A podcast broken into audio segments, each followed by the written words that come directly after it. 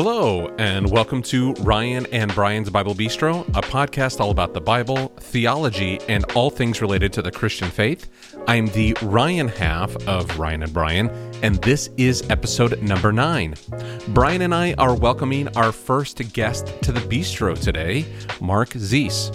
Mark is a man of many talents. Mark has been a professor for many years and is finishing his final year of teaching at Johnson University in Knoxville, Tennessee. He has participated in archaeological digs and frequently leads trips through Israel Palestine.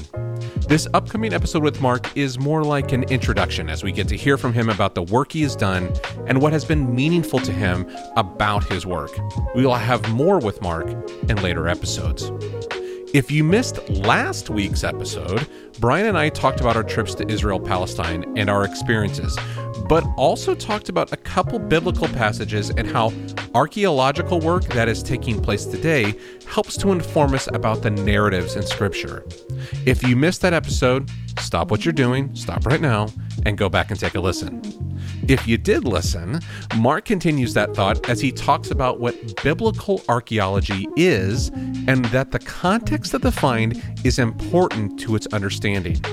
We know this episode and last have been a little bit of a departure from what we started doing at the beginning, but all this will lead us to next week's episode talking about worldview and then onto more exploration of the temple conversation and the church's mission we started in John 14. It's kind of a long and winding road, but one that is definitely worth the travel. We hope you will journey with us on this thought. If you are enjoying the podcast, please leave us a review with Apple Podcasts and share our Facebook or Instagram posts. We would love to share this content with as many people as possible. With all that said, let's jump in and hear from Bible Land Explorer Mark Ziese. Well, welcome back to the Bible Bistro. Yes, welcome back. How are you doing, Ryan? I'm well. Good. Yourself? Uh, I'm doing good. We, you know, we think the Bible Bistro is a very special place, right? Yeah. Well, yes. I keep coming back. I can't resist. And we don't just let it, we don't just let anybody in, We've got a bouncer at the door. but but we have a friend today, and and I am very thrilled that he's here. Mark Ziese is here with us today, and uh, Mark, welcome to the Bistro. yes, welcome, Mark. Thank you. I just learned there were no snacks. Yeah, sorry about that. it's Good kind of a, here. Thank you. You're welcome. It's kind of a bring your own snack bistro. So sorry about that. But uh, let me introduce who Mark is. We, we, you know, archaeology is one of the topics we've talked about on the podcast to this point. I had a professor once tell me, in fact, it's a friend of both of ours, Mark. John told me one time, said, you know, there's two ways of doing archaeology. There's the guys who go and dig in the dirt and do the actual work. And then there are the guys who sit back and read about it and make decisions about it and that kind of thing the thing I like about you, Mark, is you've done both of those things, right? You both have analyzed them and you've also done the actual digging. So, Mark was a professor of mine uh, when I was in seminary, and I've said this before. One of his classes had a huge impact on me. Intertestamental history and literature really changed the way I think about and read the Bible, and really appreciative for that. And Mark is now the professor at uh, a professor of Old Testament at Johnson University, but his title is the dean of um, the College of Bible and the, I should have listened to when you said that earlier. The School of Bible and Theology. The School right. of Bible and Theology, the dean of the School of Bible and Theology. I apologize. And then uh, he also leads trips to the Holy Land, and he does that under the auspices of the Jerusalem Center for Biblical Studies, uh, which is a good thing. I've actually, when I have been to the Holy Land, uh, Mark's been the leader of my trips, and that's been a really cool thing too. Most of all, though, I consider Mark a friend, and I appreciate him very much for that. So, I'm, Mark, I'm pleased that you're here with us today. Oh, th- thank you, Brian. It's it's great to be here. Okay, so let, let me ask you a couple of questions. So, that, how did you get involved in archaeology to begin with? When, how did you start doing this stuff, and what are some of the things that you've you've done in connection with archaeology in the Holy Land? Well, uh, to to be perfectly honest, I envisioned uh, a career in archaeology when I was a wee lad. I don't know, Okay. way back when I was a kid. I thought that is something I'd like to try. Hmm. Went to college, and in the midst of my college experience, one of my professors actually went over to Israel Palestine in a dig. I went with him, and we spent the summer in the dirt and i said yeah this is this is what i want to do.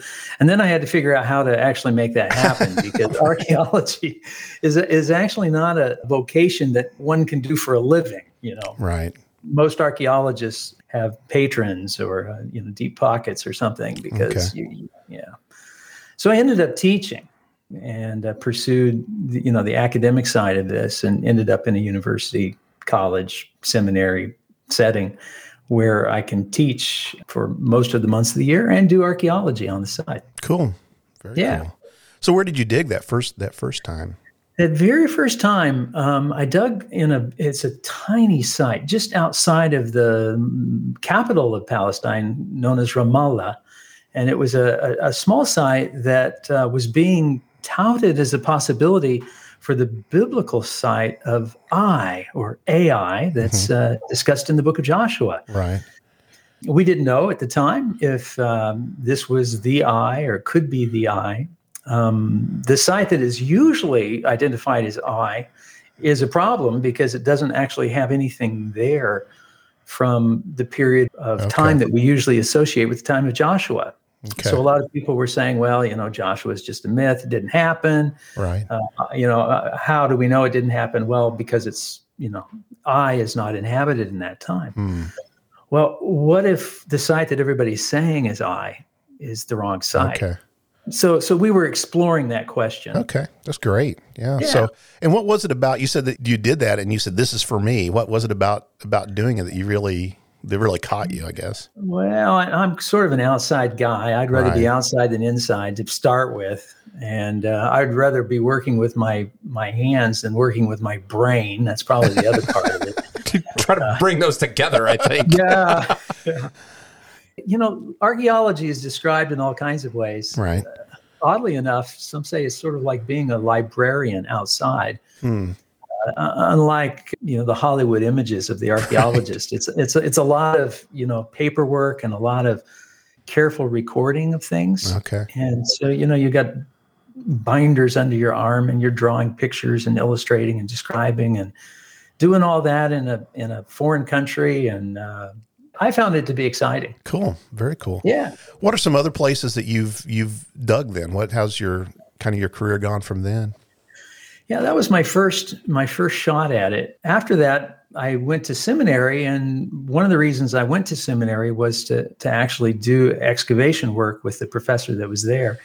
And we went over to the country of Jordan. Okay. So I worked in Jordan for a season, jumped back, worked in Israel for another season, went back to Jordan and spent the next 10, 15 years okay. working in Jordan. So most of my work has been in Jordan, back and forth between Israel and Jordan. Okay. My last season was about, I don't know, seven or eight years ago. And uh, we finished up the project. The team was looking to move on, and they decided to, to shift their attention to Sicily, mm. which would be fun. They got great food in Sicily, incidentally. um, but I said, you know, I, I don't know anything about mm, Sicily, okay. uh, so I think I'm going to stick with Israel Palestine, and that's when I sort of that's when I made the shift as you mentioned earlier in your yeah. talk, uh, your prologue there, talking about archaeology or practicing archaeology. Yeah. I, I made the shift to talking about archaeology. Right. So that's that's what I do with these tours and things. Sure. Yeah, and it's it it's great to have someone who's who's so knowledgeable about it. It's not just somebody who's read about it, but somebody who's been there and, and done it. It's a different kind of experience. So well, look, I, I wonder, Mark, could you give us kind of an overview when we think about biblical archaeology? What are you trying to do with biblical archaeology, or give us kind of a, just a for for people who aren't maybe experts in this, or you know, just to have have an mm-hmm. interest in it? How would you describe what happens with biblical archaeology? Well, biblical archaeology has a has a long story. We we can't tell it all here, right? But, uh, certainly, it's not digging in the ground with the Bible, right? Um, you know,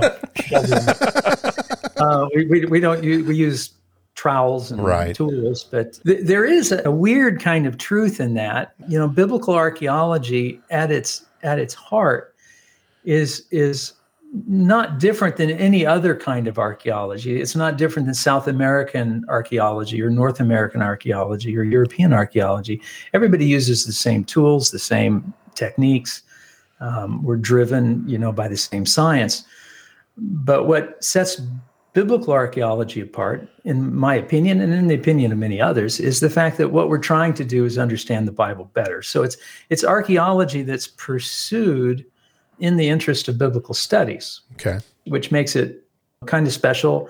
In, in that to do it well, um, you need to have some experience with dirt and trowels and shovels, but you also need to know a little bit of something about the text, okay. the languages, the theology, perhaps. You know, so it's it's sort of an interdisciplinary okay. pursuit. Kind of the focus of, of biblical archaeology then is the kind of the cultures that are talked about in the Bible or that produce the mm-hmm. Bible, these kind of things. Is that that part of it? And uh, yeah, okay, yeah. There was a guy many many years ago. He was actually an Egyptologist, Kenneth Kitchen, very famous guy, who talks about um, biblical archaeology as having specific aims. You know, one of the, the aims of biblical archaeology is is to illuminate, you know, the okay. biblical stories or to illustrate the biblical stories. Okay. Or at best, and of course this is a hard rung on the ladder to reach, but to confirm. Mm, okay. Confirm the, the biblical account. And that's what so, you know. Some people think that that's what it's all about. Oh, we, we need to find right. this thing or that thing, but a lot of it, you're saying, the majority of it really is more some of these other things to illustrate or illuminate and that kind of thing. Yeah, you're really hitting the nail on the head there. Uh, uh, biblical archaeology has fallen on hard times. Okay. I think part of it is because of some, you know, sincere but maybe misguided folk out there mm. that are they're trying to use archaeology as a weapon, as a, as a way to, mm. to, to prove you know that the bible is true in every in every way. Right. While i i wouldn't disagree with that at least in principle i i think that you know proof is an awfully hard thing to come to. Right. And when it comes to pots and when it comes to houses and when it comes to most of the things that we find on an archaeological site you know these these things don't have voices of their own. They require right. interpretation. So to say that this proves that is sure. that's a tall order. It reminds me a little of what you said about Ai that you know people are saying, oh, mm-hmm. "Oh, this it's almost like a, an absence of evidence was proof in a way that they were trying yeah. to use, you know, the, the, to prove something from a negative, basically." So. Mm-hmm. Well, interesting. Ryan, do you have anything you want to jump yeah, in? Uh, yeah, uh, this is all fascinating. I told him as we were recording this, like, I'm just the dummy that's kind of in the corner for this one. You've had a lot of time in the dirt you know, what's been the most impactful thing for you in your faith and your biblical walk? You know, just the is there is there anything that's really impacted you besides just the dirt and finding something? Is that's that that's moved you as you've uncovered? Well, I, you know, I I've never found in you know 25 years of, of work, I've I've never found anything that was really valuable. You know, I've right. never found any golden goodies or you know Ark of the Covenant, Holy Grail, still looking, hasn't come up yet.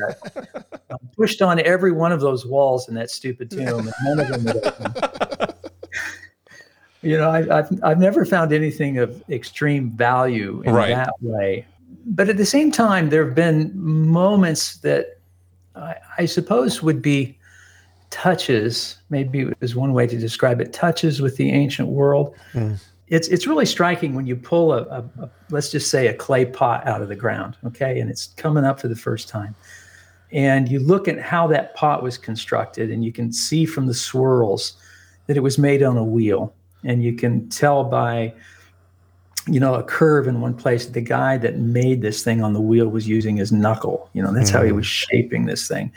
And then he picks it up off of the wheel, and as he does so, you know, he he sticks his thumb on it and sets it down. And now here I am digging this pot up, and I pick it up in my hands, and I and I grab it just like he did, and my thumb hmm. finds that indentation on the rim, and I'm thinking, you know, the guy the guy that made this, his hands were just like mine. Right. You know, and, and here I am for the first time, maybe in 2000 years, touching a jar mm. you know, that's been in the ground. And, and, that's what I mean by, you know, a, a touch. Right. But does that, you know, does that send your faith over the moon? Well, no, but it is, it's special. Right. Because it's, mm-hmm. it's, it's a way in which we as moderns can relate to the generations that have that have come before And, you know, that guy's dead. He's been dead for thousands of years, and yet he was just like me. Right. Mm. And you wonder what did he eat, and what did he think, and what did he, what did he believe? Right. And you know that that sort of imagination game is is is just is thrilling. You know, That Huma- is cool. hu- humanizing the experience.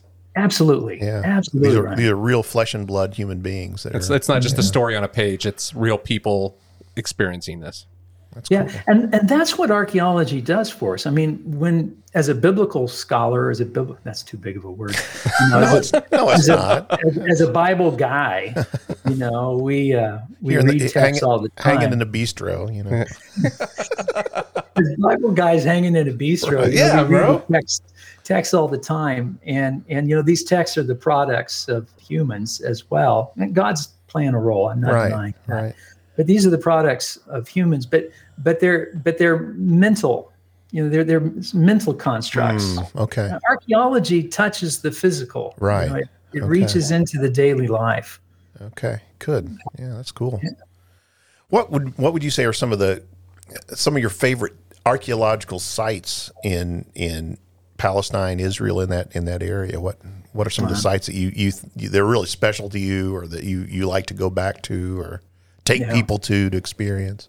S some of the special things are are sites to be sure but l- let me save that for a moment Okay. other things that are special are are geographical regions Hmm. and uh, y- you know one of the things we try to do when we do archaeology is contextualize just like a, a bible guy is going to read you know the, the fourth chapter of the gospel of john and say well how does that fourth chapter relate to the fifth chapter or to the third chapter you know you want to contextualize a thing. Well when we excavate sites we try to contextualize sites as well. And so whole regions become fascinating just in their interplay. And there are regions that are just beautiful from a scenic perspective over there. I can't say there's a, a place that i enjoy more than the far north of the country. Okay. a place called the hula basin or the upper you know the upper stretches of the, the river jordan. It's just gorgeous up there mountains around snow up on the top and you know whole constellation of sites underneath that interacted throughout the old testament period. So regions are fascinating. Jerusalem the whole region of jerusalem is fascinating as well for, for different reasons.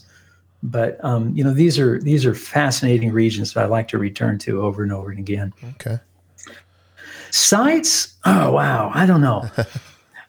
I I tell Dan is a site that's way up in the north, um, in that Hula Basin area that I mentioned a minute ago. I think that's a fascinating site. The huge walls, gates. I dug there one season um, and got to experience something of the, you know, the, the the material culture at Dan. That's that's a way cool kind of place.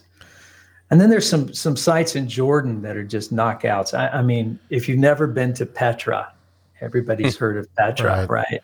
You know, Petra is is just a once in a lifetime kind of place to see. Okay. Yeah, yeah, that's cool too. That's the one you're talking about that was in that one movie with the archaeologist, right? So Oh, I thought you were talking about the band. I'm just kidding. that's going way back. So uh, Yeah. yeah, I was thinking. I was thinking earlier. Indiana Jones, he had a teaching job too. I mean, even he had Yes. to, you know teach to make a living. And he this went to. Petra. Are you Indiana Jones? No, no, no, sir. You've been called that a few times, I'm sure. You got something else, Ryan? Anything else you want to ask? Is has there been anything recently in archaeology that that's really been profound for you? That it's been just anything interesting archaeologically that you think is really is is of high significance? Well, sure. Uh, again, if we you know step back and talk about archaeology as illuminating or as you know, illustrating the biblical world, just earlier this year, something came out of the ground way down south, almost to the Red Sea, um, way, way, way, way down in the south, where it's very dry and all sorts of things are preserved, and they pull you know from the from the sediment a piece of wool that is that has actually been dyed Right. purple. It was purple. It was a piece of purple uh, wool that I, I don't know if it was part of a, a garment or, you know, there's not enough of it there to see. But the fibers could actually be analyzed. They could see that these fibers were um, dyed with the, the kind of purple dye that comes from these sea, uh, tiny sea creatures, you know, to, that makes purple. And you got to squeeze, you know, got to milk about 50 of those suckers just to get enough to this is why purple is so important, Right. you know. Mhm. And, and uh, it was the first bit of, of purple that um, ha- has been found. And I mean, it was from the Iron Age, and it's dyed, and it's brilliant in color. And, and of course, the, the name purple uh, is applied to the Canaanites when we talk about the Mhm. land of Canaan. You know, it's it's the the, the purple. And and when you take a step further down the road, you know, the purple becomes the the Punics or the Phoenicians. You know, they were the purple people. Hmm. And so suddenly now we've got this for the first time, you know, some purple coming out of the ground. And you think, wow, this gave its name to the entire Right. region, you know, back in Hmm. the period. And now we've got a piece of it. It's what the people were known for. Is that Yeah. that color? That's cool. But it had to be it had to be in a special area, you know, to be Right. preserved. Yeah. Where, where else would such wool be found? The other thing that just came out, you guys probably have seen it too if you watch the watch Facebook, which is where we get all the news, right? Yikes. the news reels and everything, they were bouncing around a, a, a Dead Sea Scroll find. Yeah. We were just Yeah. talking about that earlier. Yeah. We were talking about that. Yeah. It- this is the first time anybody's found any scraps from the Dead Sea Dead Sea Scroll. Fifty You know, years. yeah. Yeah, 50 years, 60 years. This Yeah. stuff has been, you know, sort of dried up. It's interesting. I, I have to be very careful, watch my language in front of a New Testament guy. It's written in that abominable Greek. Greek. Yeah. yeah. Part part of part of Nahum, right? Yeah, some Uh-huh. minor prophet stuff. So you know, it's it's written in Greek. It's it's a it's a translation. It doesn't align directly Right. with the Septuagint, but it's similar to. Yeah. So it raises a lot of really cool Yeah. questions. I mean, so many. I mean, and th- this is where we can kind of geek out a little bit. But yeah, there was apparently more than one tradition of this. I- hmm. People were interested in translating this Hebrew text into Greek in at least you know a couple of different ways. That it, it's not just this one area down in Egypt where this is happening, but apparently other places or you know different traditions. It's interesting stuff. So Why do you think this work is so important? Why do you think it's so important that so much energy is expended into this and why, you know, not everyone's a scholar like yourself or or Brian here. You know, like why why should we care? Why is this so important that this this work continues down this path?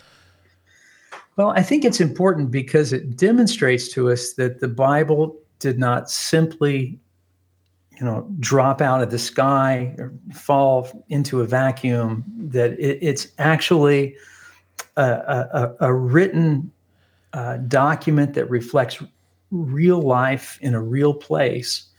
And I'm not saying there's no, you know, metaphor or you know, there- there's no parables in the Bible because Right. obviously there are but you know it's not like you know abraham got up one day because his uh, apple watch went off you know the, the, the alarm woke him up but but you know there, there there are these kinds of details that are in the biblical text that show us what one of my teachers brian you may remember a guy named lewis foster Yeah. used to talk all the time about verisimilitude yeah, with the V, verisimilitude, that the that the biblical text uh, aligns with its time, with its context, right. and there's great value in in seeing that, and it gives us, I think, encouragement in our faith, uh, the reliability of what's being recorded there. So Yeah, that's that's good. big stuff there. Yeah, that, that is important. It really is. And and you know, it, I think the, and one of the things we try to talk about is is exactly what you're saying. This purple was discovered just a little bit earlier. Just in the last few weeks, we've had this this new part of the Dead Sea Scrolls that's been discovered. This this is an ongoing thing. This isn't something that happened 50 years ago or 60 years ago. It's something that's happening right now. And you know, I, I've told Ryan as techniques evolve, as as you know, we get better. Even even satellites, you know, the the fact that we're able to see things now from the sky in a way we never have is is giving us new insight into where some some things can be found, and just really interesting. That's a live, ongoing uh, discovery. So. You know, Mark, you always tell some interesting stories. One, one of the things I find interesting is you spent a summer, if I remember this correctly, you know, one of the most famous archaeological sites that was there for a long period of time um, is uh, um, now uh, uh, uh, Jericho. I completely forgot the name of Jericho.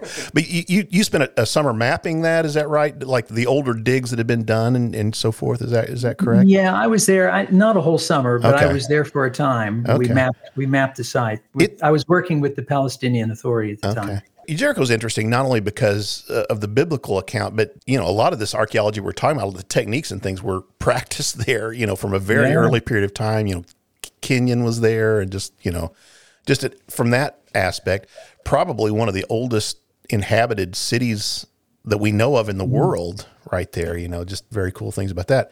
Here's where I was going with all this. I mean, that that's a cool story, but you've got all these cool stories, and we've kind of kept you. Uh, tell, I know I'm putting you on the spot.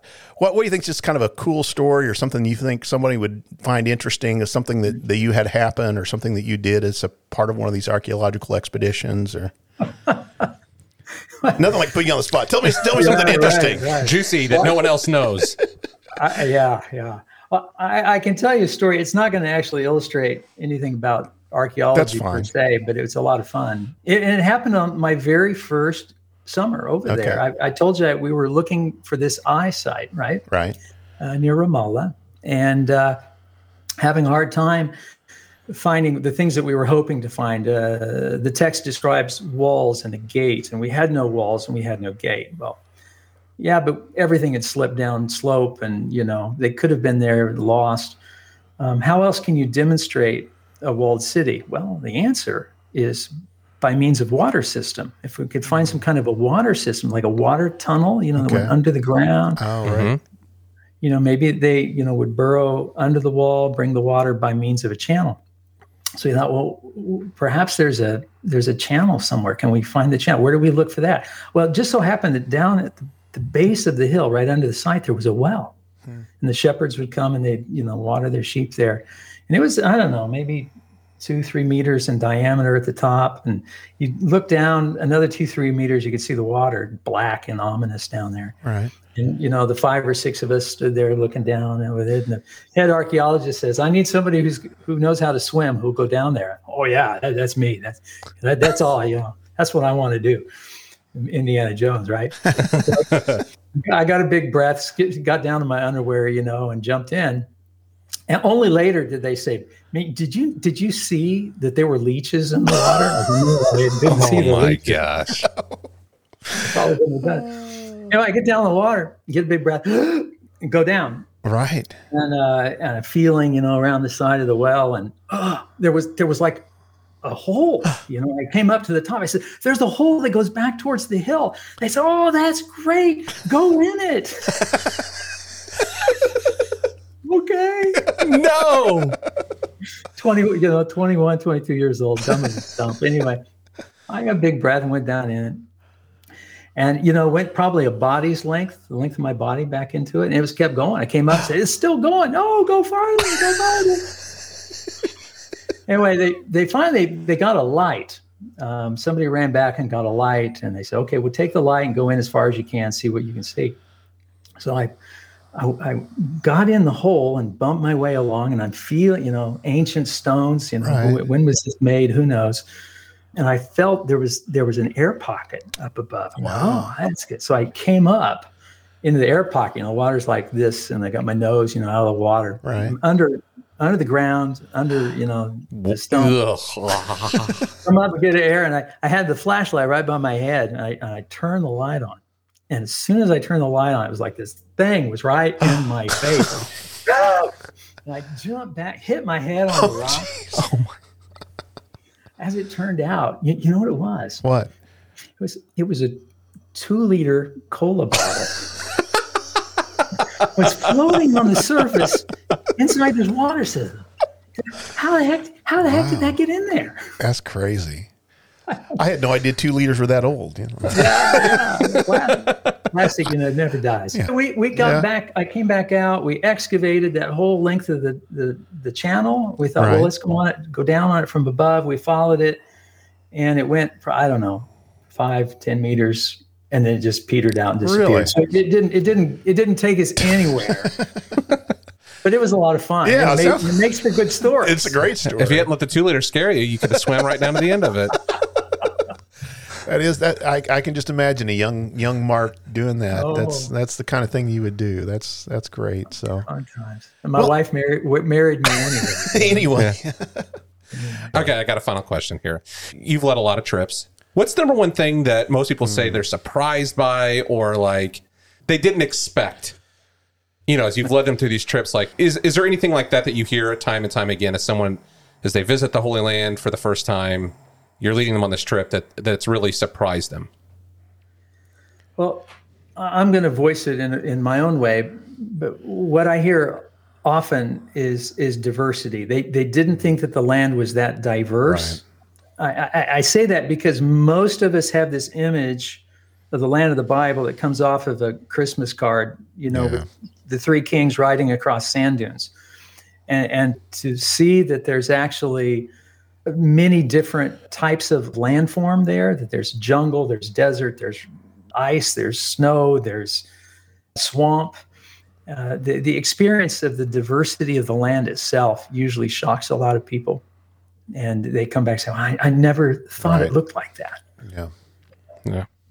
That's, I think that's true. That was true for me. I mean, we went, our first trip was in January and, you know, you're like, oh, mm-hmm. oh, bring a fleece, you know, bring a rain jacket and that kind of thing. And, and I remember being in Jerusalem on, on, uh, we were on the uh, Mount of Olives and, uh, had my fleece on, had my jacket on. It was cool. You know, it was a cool day. And, and yeah, it's very surprising. But then, you know, as you travel down, like you said, to, toward the, the Dead Sea down into the Judean uh, wilderness, it's, you know, starts to become hotter and the altitude drops and the temperature changes. It's just a really, yeah. really, it is. It's a very diverse place. That's well said. So cool. Well, Mark, I, I hope you've enjoyed your visit here. And, oh, yeah. Uh, you know, I, I, am still looking for the for the treats. You know, well, we'll see what we can so do. So am I. I tell you what, if we can get some, maybe you could come back sometime. We'd, we'd love to have you oh. back at the bistro another time. So well, I'd, I'd come back to the bistro even even oh, okay. even without the donuts. Okay. Thank you, thank you for having me. Well, thanks for sharing, and you know, just again, appreciate your expertise, appreciate your ability to to communicate so well and paint some just beautiful pictures there. I really appreciate that, and uh, it's been a pleasure having you with us today, Mark. So. Well, thank you. I, will put in the plug, uh, markziese.com. Yeah. You can you can always find me there and yeah, see what good. we're up to. Very good. MarkZiese.com. And if you do backslash stories is your blog. And that's, there's some fascinating stories there in that, in that blog. Very, very much worth reading for sure. And, and I think you contributed one. one yeah. There's one story in there that I, yeah. I put, a, put as a part of it, but yeah, it's, it's uh, a lot of interesting stuff. So sure. very good. Well, Ryan, well, I'll I'm let good. you take us out. Yeah. So. Thank you so much, Mark. Appreciate it. Thank right. you. Thank you. Take care. Well, thanks so much for listening to this episode of Ryan and Brian's Bible Bistro. Next Tuesday, Brian and I are going to be talking about worldview. We're going to talk about what it is and why it is so important for our understanding of Scripture and the world. Not only is this topic relevant for understanding the past, it is also relevant for us today as we interpret the world around us. Don't worry if you've never heard the term before, the idea isn't overly technical and uh, everybody can understand it. So join us for that. In the meantime, you can find show notes, links, and more for this episode and others at thebiblebistro.com. You can also find us and follow us on Facebook and Instagram at The Bible Bistro. And as always, you can subscribe to us on either Spotify or Apple Podcasts. Just search for Ryan and Brian's Bible Bistro.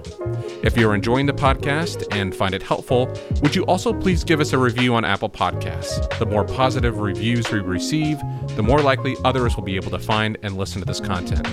Also, we're going to be doing a couple giveaways in the next couple of weeks. So if you haven't subscribed on the social media or the newsletter, you should do that now so you get notified as soon as we roll that out.